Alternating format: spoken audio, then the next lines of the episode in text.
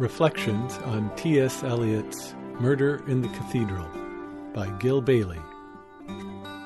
Narrated by Gil Bailie and produced by the Cornerstone Forum. Part 2. The refusal to reciprocate violence for violence is the key to denying violence its legitimizing rationale. By scandalizing the victim and or those potential witnesses to the victim's innocence, the scandalon effaces the distinction between the victim and the persecutor. And with that distinction eliminated, the sanctioning of the persecutorial event has little to stand in its way that the propaganda apparatus at the disposal of the powerful cannot dispense with. There's a wonderful passage in the letter to the Ephesians which says, It is not against flesh and blood that we must struggle, but against the powers and principalities that dwell in the darkness of this world. This world being the cultural gestalt. We are not struggling against flesh and blood. So taking up violence against flesh and blood will not do a thing to the powers and principalities. If those who recognize the victimary nature of the powers that be retaliate with violence, they start the whole cycle all over again. From the larger perspective, one could say that the provocation to violent rebellion is the sacrificial system's final move, one parallel to the occasional phenomenon in nature of a creature who gives his life in the procreative act, as Claggart did. To die at the hands of the rebel is the sacrificial cult's last ditch ploy for remaining in force. As the smile on the dead Claggart's face in the film version of Billy Budd hints. So it's possible to be immune enough to the sacrificial mystification to repudiate its reasoning and yet still be susceptible enough to its logic to perpetuate it in retaliation against its official sponsors. Now, thanks largely to the gospel influence, those who reconstitute the sacrificial cult, so to speak, in sheep's clothing, by taking up arms against it, will use the word martyr to refer to the victim whose death they are attempting to avenge. But technically, the word does not fit. I say technically, that from a Christian point of view. Technically, the word means a witness, and more particularly, the witness to some truth beyond the realm of winners and losers. Technically, the word is improperly used by those about those whose deaths have given rise to historical reactions, which which are merely the same song second verse of the sacrificial cult.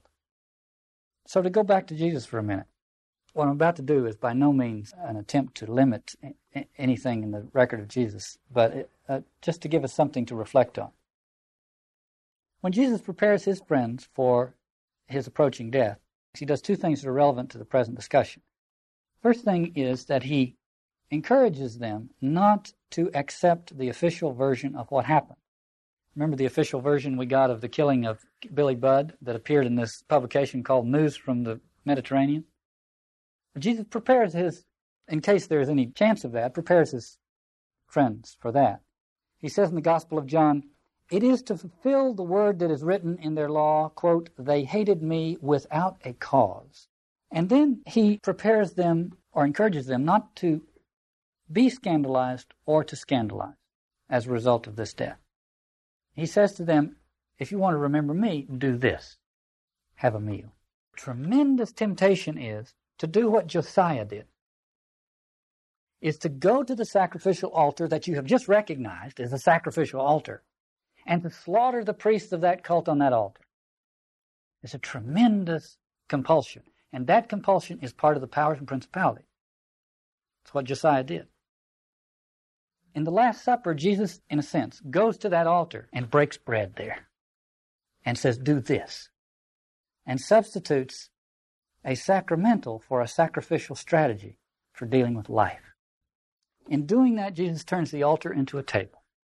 In a recent lecture, Sebastian Moore makes the following comment the prodigious labor of love that is Calvary and Easter dethrones the God we put over us to avoid the mystery and reveals God as the mystery into whose life we are drawn as into a dance. This horizontalizing of our relationship with God makes sacramental our horizontal dimension. Sebastian Moore. It is not enough to condemn sacrifice. Something must be done to prevent the crisis that demands sacrifice from reaching climax. So the church is in the business of dispensing sacraments. By sacrament, I mean anything that makes Christ present or does Christ's work.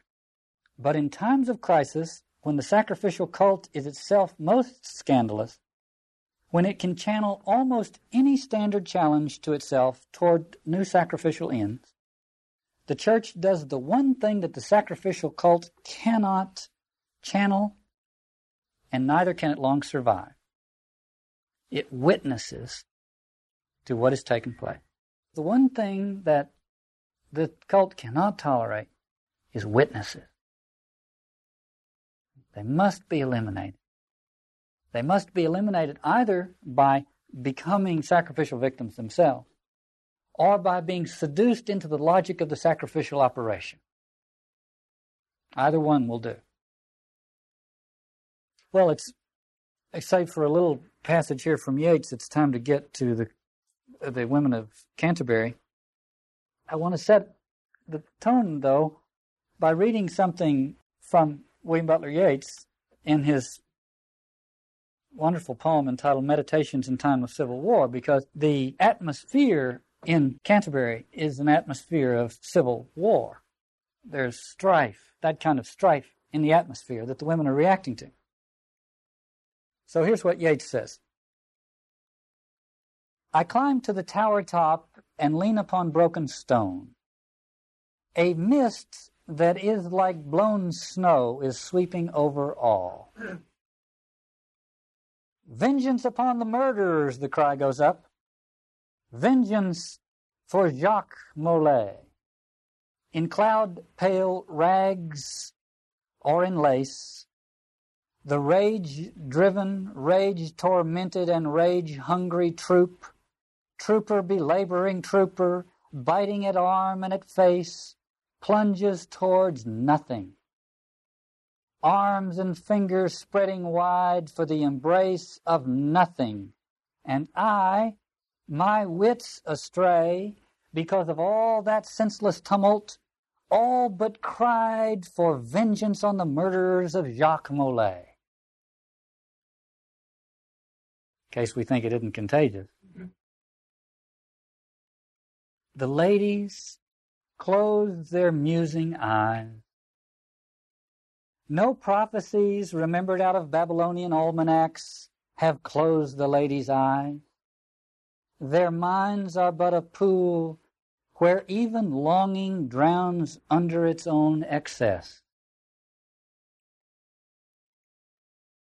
Nor self delighting reverie, nor hate of what's to come, nor pity for what's gone, nothing but grip of claw and the eye's complacency, the innumerable clanging wings that have put out the moon. Well, I read that particularly because of the contagion of the moment, the electricity of the moment. But more specifically because it requires that the ladies close their musing eyes. And the grip of claw requires the eye's complacency. And the women of Canterbury are overcoming that complacency, as are all Christians as we sit here today. Gravitating, as Philip Larkin said, toward this ground, gravitating toward the cathedral with tremendous ambivalence. So here's the chorus. Here let us stand close by the cathedral. Here let us wait. Are we drawn by danger? Is it the knowledge of safety that draws our feet toward the cathedral? What danger can be for us, the poor, the poor women of Canterbury?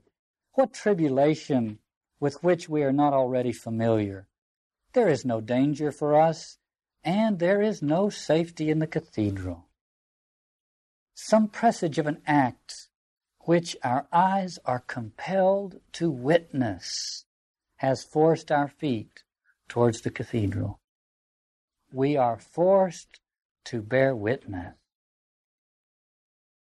Now, if you are investigating the role of the church in the modern world, that is a very profound line. We are forced to bear witness. No longer participants, no longer spectators, but witnesses. And none of that would be possible if the old cult was still in force. Somehow it has been broken.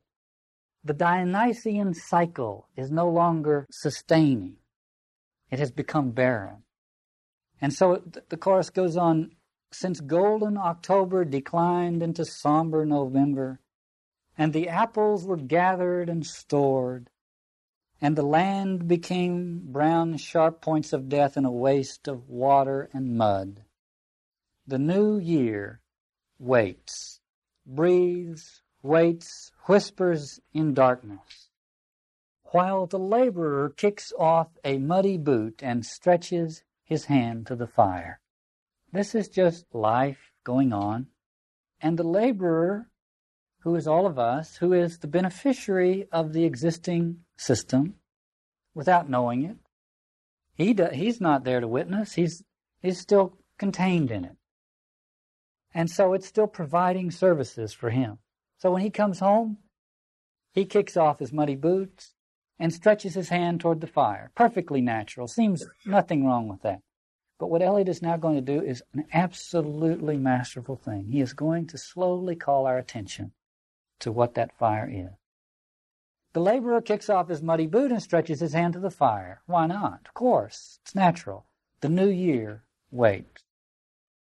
Destiny waits for the coming. Who has stretched out his hand to the fire and remembered the saints at All Hallows? Remembered the martyrs and saints who wait. Somehow this fire has to do with the saints and martyrs.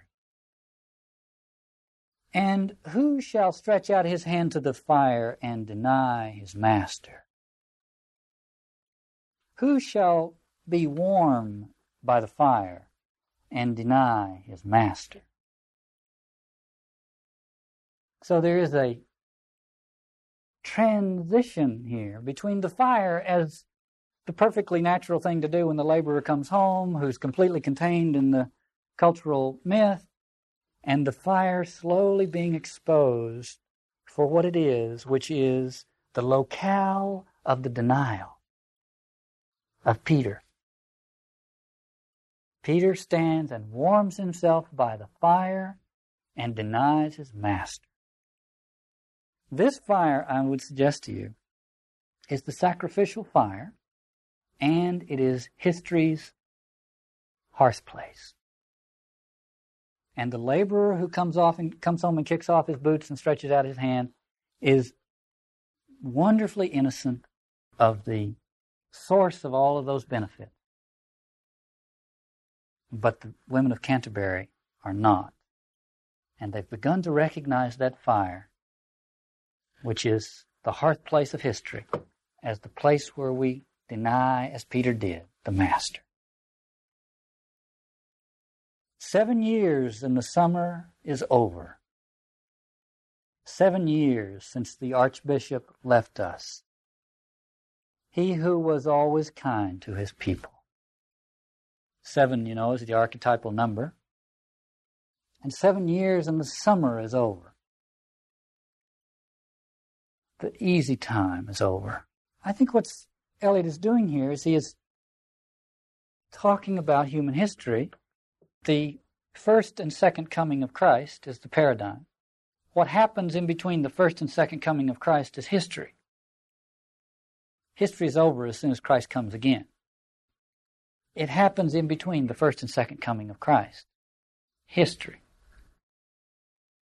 And it's been seven years. That's the period, the archetypal period. But it would not be well if he should return. See, that's the Grand Inquisitor. We're making do. We don't want to be interrupted. I mean, we've finally begun. We're getting high by getting by. I mean, we don't need something breaking into this. We're just kind of getting the hang of it. King rules or barons rule. We have suffered various oppression. So there's chaos in the historical realm as well. But mostly we are left to our own devices, and we are content if we are left alone. We try to keep our households in order. There's a little reference, I think, back to the wasteland where it ends with Eliot not being able to make the the leap of faith, and so he says, "Well, I will be satisfied with setting my own house in order." So they're saying, "Well, we've just tried to get by." set our house in order. The merchant, shy and cautious, tries to compile a little fortune. This is what happens in history. And the laborer bends to his piece of earth, earth color his own color, preferring to pass unobserved. Now I fear disturbance of the quiet season. Something's going to break into our to our to our accommodation. Our accommodation to it is about to be interrupted. Winter shall come bringing death from the sea. Ruinous spring shall beat at our door. There's another version of April is the cruelest month. Root and shoot shall eat our eyes and our ears. Disastrous summer burn up the beds of our streams. And the poor shall wait for another decaying October.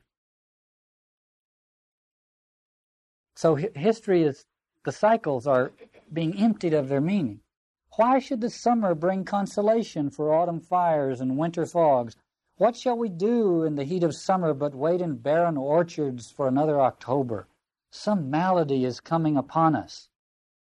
We wait, we wait, and the saints and martyrs wait for those who shall be martyrs and saints. Destiny waits in the hand of God, shaping the still unshapen. I have seen these things in a shaft of sunlight. Destiny waits in the hand of God, not in the hands of statesmen who do some well, some ill, planning and guessing, having their aims which turn in their hands in the pattern of time. Come, happy December. Who shall observe you? Who shall preserve you? Shall the Son of Man be born again in the litter of scorn? Now there's the condition for the entry of the Christian revelation into history. And before we just end on those last two lines, I'll go to the last part of Yeats' second coming. Surely some revelation is at hand. Surely the second coming is at hand. The second coming.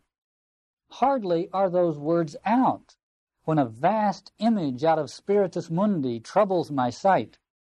Somewhere in sands of the desert, a shape with lion body and the head of a man, a gaze blank and pitiless as the sun, is moving its slow thighs, while all about it reel shadows of the indignant desert birds. The darkness drops again. But now I know that 20 centuries of stony sleep were vexed to nightmare by a rocking cradle. And what rough beast, its hour come round at last, slouches towards Bethlehem to be born? And Oppenheimer says, I have become death, and Einstein says, all men have become brothers.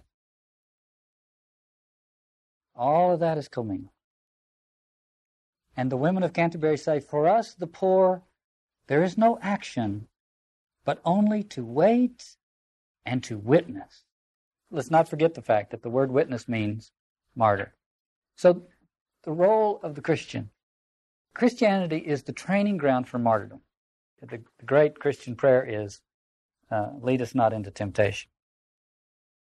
And once we understand that Christianity is the training of martyrs, we, we pray that with a great deal of fervor. Uh, but the, martyr means witness. And uh, that's what it requires. In the, in the face of the ongoing disaster of the sacrificial cult, the historical role is to witness. Here's what Eugene Peterson says about witness. He says, When we witness, we do not recruit or propagandize. We clear the ground where decisions are made, trying to throw some little light on the intersection between time and eternity, and invite entrance into that clarity where the narrow way begins. Now, I'd like to just spend a few minutes talking about that sentence. When we witness, we clear the ground where decisions are made.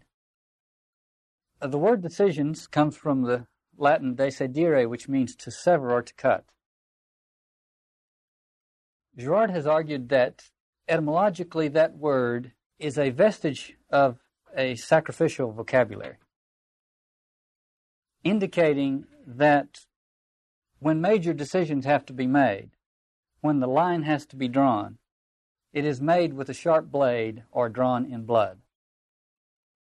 When Eugene Peterson, unconcerned with these kind of issues, I'm sure, says in his remarkable observation that to witness is to clear the ground where decisions are made, he says something that relates to the kind of investigation we've been pursuing. And then when he says to throw light on the intersection between time and eternity, he speaks like Eliot speaks.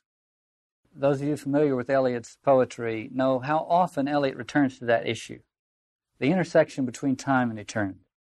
That is what preoccupies T.S. Eliot, particularly in his later poetry and play. I'm using here, as you know, Rene Girard's interpretive tool, and we're looking at T.S. Eliot's play. I don't want to be, I don't want to subordinate Eliot's play to, to Girard, but what I'd like to do is to bring uh, Girard and Eliot into a dialogue in our presence, using the poetry of Eliot and the interpretive insights of, of Girard, and see what together they can tell us about the situation in which we live. Standard decisions have to do with keeping separate two things the in group from the out group, the sacred from the profane, the heroes from the hooligans. It keeps separate and it is the Pharisaical mind, using New Testament terminology, the Pharisaical mind that jealously guards that line, and if it has to, engages in a sacrificial act to redraw it in blood. But Peterson then says the witness tries to clear that ground and then throw light on the intersection between time and eternity. So we have in the word intersection something that feels almost the opposite of the word decision it says something about things coming together that we had thought were completely separate. Things like time and eternity. So that the witness begins to see that line is not final, is not worthy of us, and is certainly not something that justifies sacrificial act. So, you see, that's why the, the whole New Testament thing about forgiveness, reconciliation, we don't have to draw that line. If we have to draw it in blood, we must not draw it. Let's find some way to attend to the intersection. You see, not the sinner, the righteous and the sinners, the out, in group and out group, and sacred and profane, but the coming together of time and eternity. Right after the chorus, we get the three priests. And the three priests are, are really three parts of one uh, representative of the of the church entangled in in uh, worldly affairs, uh, but in various degrees of that entanglement. So really, they, they they almost have separate personalities. Priest one, two, and three. The first priest quotes two lines out of the chorus's uh, earlier lament: Seven years and the summer is over. Seven years since the archbishop left us. And the second priest is really attending to the historical dynamic. The second priest is the one who reads the morning paper to find out what's happening. And so he says, What does the Archbishop do and our sovereign Lord the Pope with the stubborn king and the French king in ceaseless intrigue, combinations, in conference, meetings accepted, meetings refused, meetings unended or endless in one place or another in France? So he's looking at the surface of this confusion that's going on and he's trying to sort it out. and find out what's really going on, the way we would try to find out what's really going on by reading the paper. The third priest understands things at a much deeper level. He says, I see nothing conclusive in the art of temporal government but violence, duplicity, and frequent malversation. King rules or barons rule, the strong man strongly, and the weak man by caprice. They have but one law to seize the power and keep it. And the steadfast can manipulate the greed and lust of others, the feeble is devoured by his own. So the law of history is the law of power, and the object is to get it and keep it. And all of that is driven by mimetic desire, to use the Girardian term for Eliot's phrase, greed and lust. Some can manipulate the greed and lust of others, and those who cannot do that uh, suffocate in their own. But all of this is driven by what Girard calls mimetic desire, and it finally gives rise to a crass struggle for seizing and keeping power.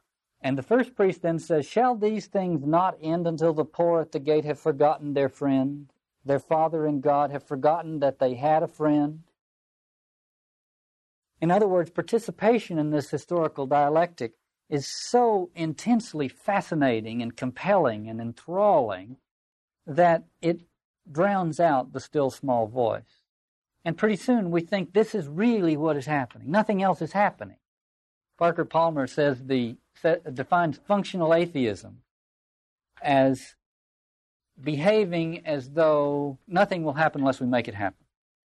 And so this first priest says this historical confusion is so fascinating and compelling and enthralling that when we get caught up in it, we lose any sense that there might be a, some other ingredient in this, that God may have a hand in what's going on. So they're trying to sort out the, the general environment which the women of Canterbury are feeling uh, in their viscera as a, as a haunting one the messenger comes in and announces that the Archbishop has returned to England on very short notice. And then the three priests wonder aloud in quick succession does this mean that there's been a reconciliation or not? The first priest, what reconciliation of two proud men? And the third priest, what peace can be found to grow between the hammer and the anvil? Are old disputes at an end? Is the wall of pride cast down? Is it peace or war? Now, what's alluded to here already is that Thomas is a proud man, and Henry is a proud man. Uh, but we're going to have to learn more about Thomas's pride as things go on. But what is coming of this? Does this return to England mean that things are being resolved or reconciled, or does it mean that the war is going to break open? And the messenger says, You were right to express a certain incredulity. And what I want to do in a few minutes is to take that the messenger's insight there and elaborate on it. In fact, they are right to express a certain incredulity. But then he goes on, the messenger goes on to say, he comes in pride and sorrow, affirming all his claims, assured beyond doubt of the devotion of the people, who receive him with scenes of frenzied enthusiasm, lining the road and throwing down their capes, strewing the, la- the way with leaves and late flowers of the season. It's Jesus entering Jerusalem. That's the parallel for what's happening. And we know something about the follow on to that event. Uh, the crowd is greeting Thomas's return with glee, quite the contrary to the chorus of the women of Canterbury, who understand viscerally the implication of the situation and of Thomas's return. And the messenger says he is at one with the Pope and the King of France. That is to say, he's, he has his, the right ally. But as for our king, that is another matter. And the first priest says, Is it war or peace? And the messenger says, Peace, but not the kiss of peace, a patched up affair, if you ask my opinion. I think that this peace is nothing like an end or like a beginning. A patched up affair. Because we tend to live in a life or death universe, we fear endings. And if it comes to a very bad situation, we would rather patch it up than to have a beginning that requires an end. This is also something that preoccupied Eliot in his later poetry. In Little Gidding, he says, What we call the beginning is often the end, and to make an end is to make a beginning. The end is where we start from. But this is a patched up affair. It's neither an end nor a beginning, says the, says the messenger. In a dying and rising universe, one would understand more quickly that an end has to precede the beginning. We are tricked into inhabiting a life or death universe in which we cling to something that's dying uh, and try to patch it up. Then the first priest says, I fear for the archbishop, I fear for the church. I know that the pride bred of sudden prosperity was but confirmed by bitter adversity. I saw him chancellor, flattered by the king, always isolated, never one among them, always insecure, his pride always feeding upon his own virtues, pride drawing sustenance from impartiality, pride drawing sustenance from generosity. So he's a proud man, this Thomas. And his pride seems to feed on all of his virtue. His chief sin seems to grow as a result of his chief virtue. Had the king been greater or had he been weaker, things had perhaps been different for Thomas. Now, I'd like to bring Girard and Eliot into dialogue here in this passage. Pride bred of sudden prosperity was but confirmed by bitter adversity. The sin of pride is the sin of condescension.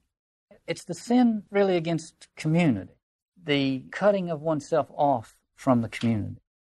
This came about because of sudden prosperity and, and bitter adversity. The prosperity was that Thomas's stock rose very quickly from chancellor to archbishop, from lower positions to chancellor to archbishop. Later on, Thomas says, I was the king.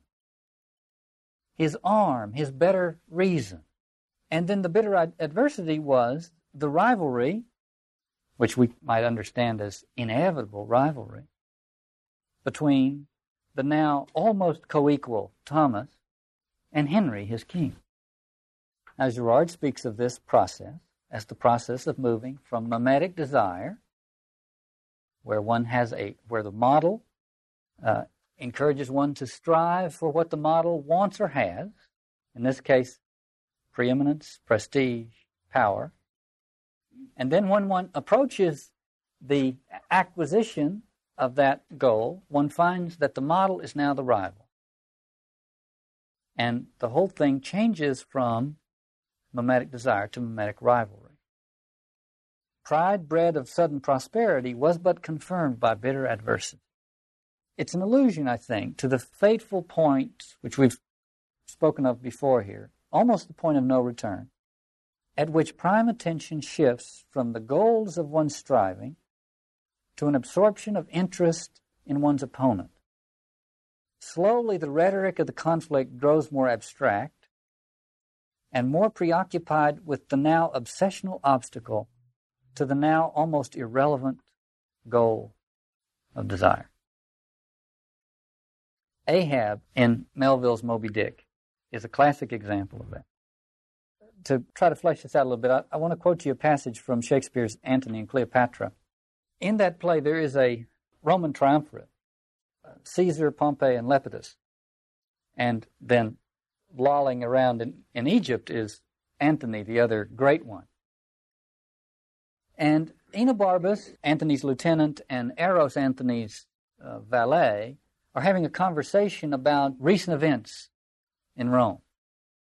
And Eros says, Caesar and Lepidus have made wars upon Pompey.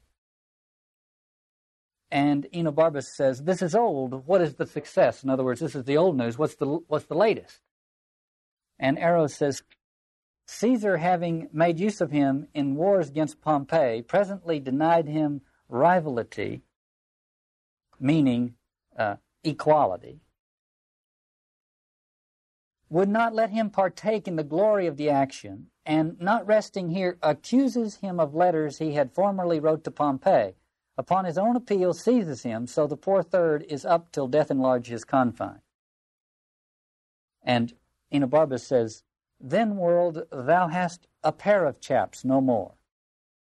And throw between them all the food thou hast, they'll grind the one the other. In other words, now that Caesar has consumed the other two triumph, uh, the other two uh, triumphers, there's only Caesar and Antony. And Enobarbus knows enough about history to know, okay, put your seatbelts on because this is the main match. It narrows itself down to the what Girard calls the warring brothers. And then all that they might be warring for begins to fade, and each becomes preoccupied with eliminating the, the other. At any cost, it becomes an irrational conflict. The ultimate expression of this, by the way, is in Dante's The Bottom of Hell, when Count Ugolino is eating the backbrain of the Archbishop Ruggieri. For all eternity, so profoundly preoccupied with his hated opponent. We have to see the context of this rivalry in order to appreciate Thomas's spiritual, the spiritual journey he has to make. It's extremely difficult to extricate oneself from this stage of the mimetic complex. And yet, if no extrication occurs, the situation begins to drift toward what Hitler called the final solution, toward the sacrificial event. In the Gospel of Matthew, in the Sermon on the Mount, as a matter of fact, Jesus says, if you are bringing your offering to the altar and there remember that your brother has something against you, leave your offering there before the altar. Go and be reconciled with your brother first, and then come back and present your offering. You remember in the book of Leviticus, we, we talked about the story where the, the two sons of Aaron um, approach the altar at the, at the intense moment of the sacrificial act and suddenly are caught up in it and are sacrificed themselves, thrown into the sacrificial fire after which the scapegoat ritual is instituted in Israel to try to drain off some of that uh, guilt that requires a human sacrifice. But in any case, what Jesus is saying is beware of what happened to the sons of Aaron. If you have a grudge against somebody, don't go near the sacrificial place, lest this thing become a sacrificial episode. Go and reconcile and then you can go and participate liturgically in some uh, distant vestige of the sacrificial act and for, for, purposes of reinterpretation or whatever, you know. But don't get, there's a very, it's a very practical text, you know. Don't go near the sacrificial altar if you are still carrying this bitterness because you will become a sacrificial priest ad hoc. Thomas Merton said, in one of his poems, Ten guns are out of work up Anger Hollow. Keep Cain out of that hollow.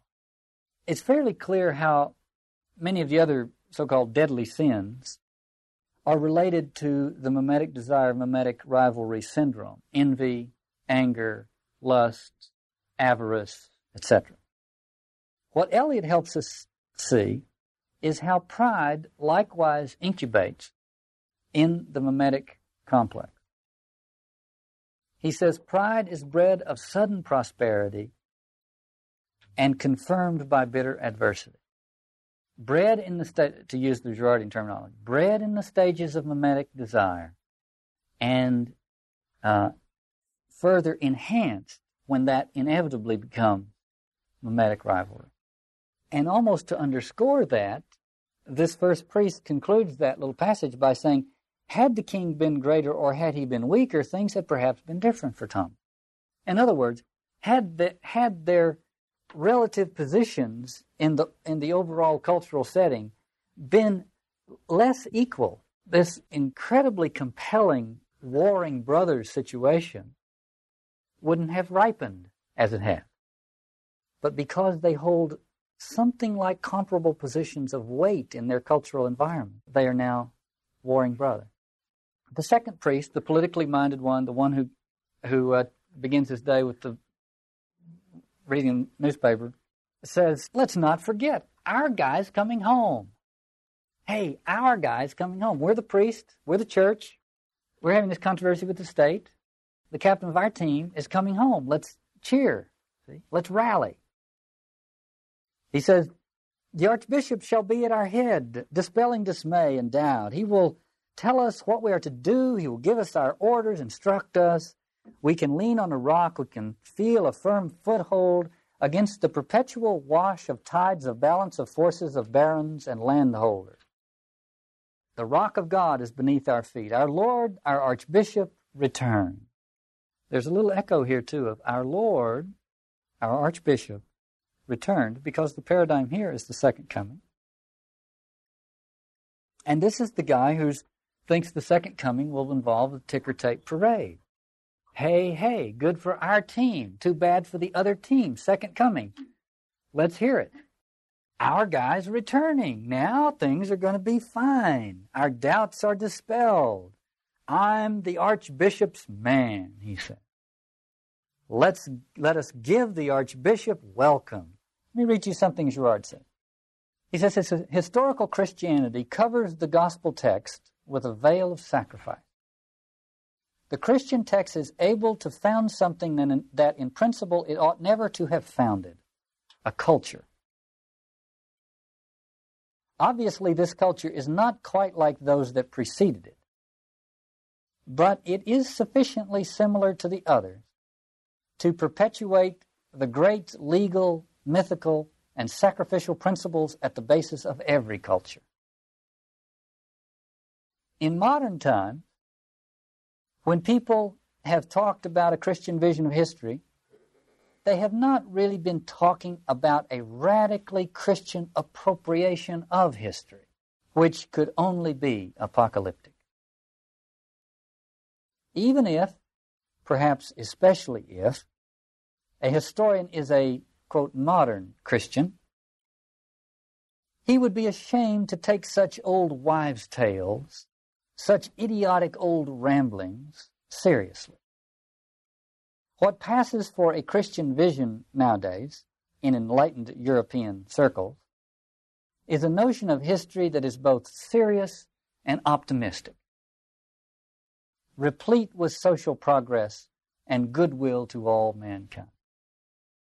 End quote. That's the second priest. Hey, hey, he said. This is a good sign. Our guy's back progress is going to be made here after we eliminate some of the opponents. You see, that's the unsaid part. The third priest goes deeper. The third priest says, For good or ill, let the wheel turn. The wheel has been still these seven years and no good. For ill or good, let the wheel turn. For who knows the end of good or evil? Until the grinders cease, and the doors shall be shut in the streets, and all the daughters of music shall be brought low. Now we have to study this a little bit, I believe. We've just heard from Girard, who said that a radical appropriation of history would have to be apocalyptic. The third priest says we cannot know the end of good or evil until the grinders cease and the daughters of music shall be brought low. The organ grinders in the streets and the daughters of music brought low. In the Greek tradition, the mother of the muses is Mnemosyne. The muses are the sponsors of culture, what we usually think of as culture, the cultural artifacts drama, poetry, music, history. So the daughters of Mnemosyne provide us with culture. And so do, the, at a more popular level, so to speak, the grinders in the street. It's a different version. It's not quite the daughters of music here, but it's a different version of the cultural ambience. But the reference here is to music as a metaphor for culture. It seems to me what the priest is saying here is that we can't really estimate what this struggle between good and evil has come to as long as we have ringing in our ears the music from either the grinder or the daughters of music.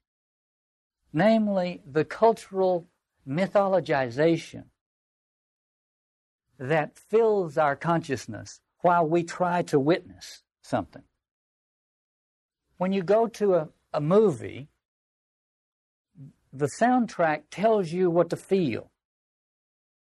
In the same way that the chorus in this play tells you what to feel. When you go to a, a liturgy, the music tells you how to appreciate what's going on.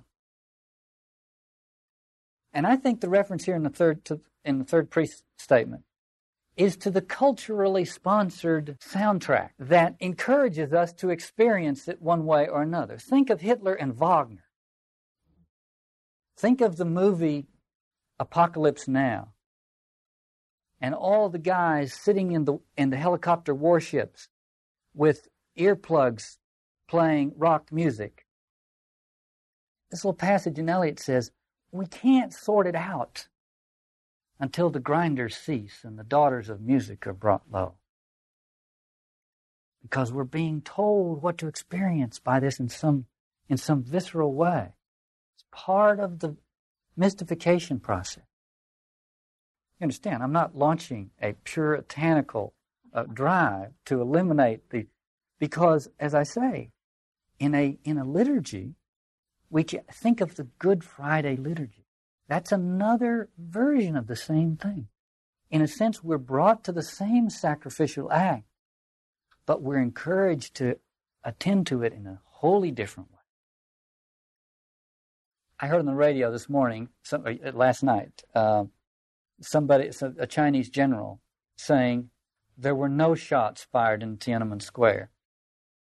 And I thought to myself, does he believe that or not? Has, in other words, even though he may have been standing right there, how powerful is the the mystification thing? Does he really believe that? So the so the daughters of Mnemosyne provide us with culture.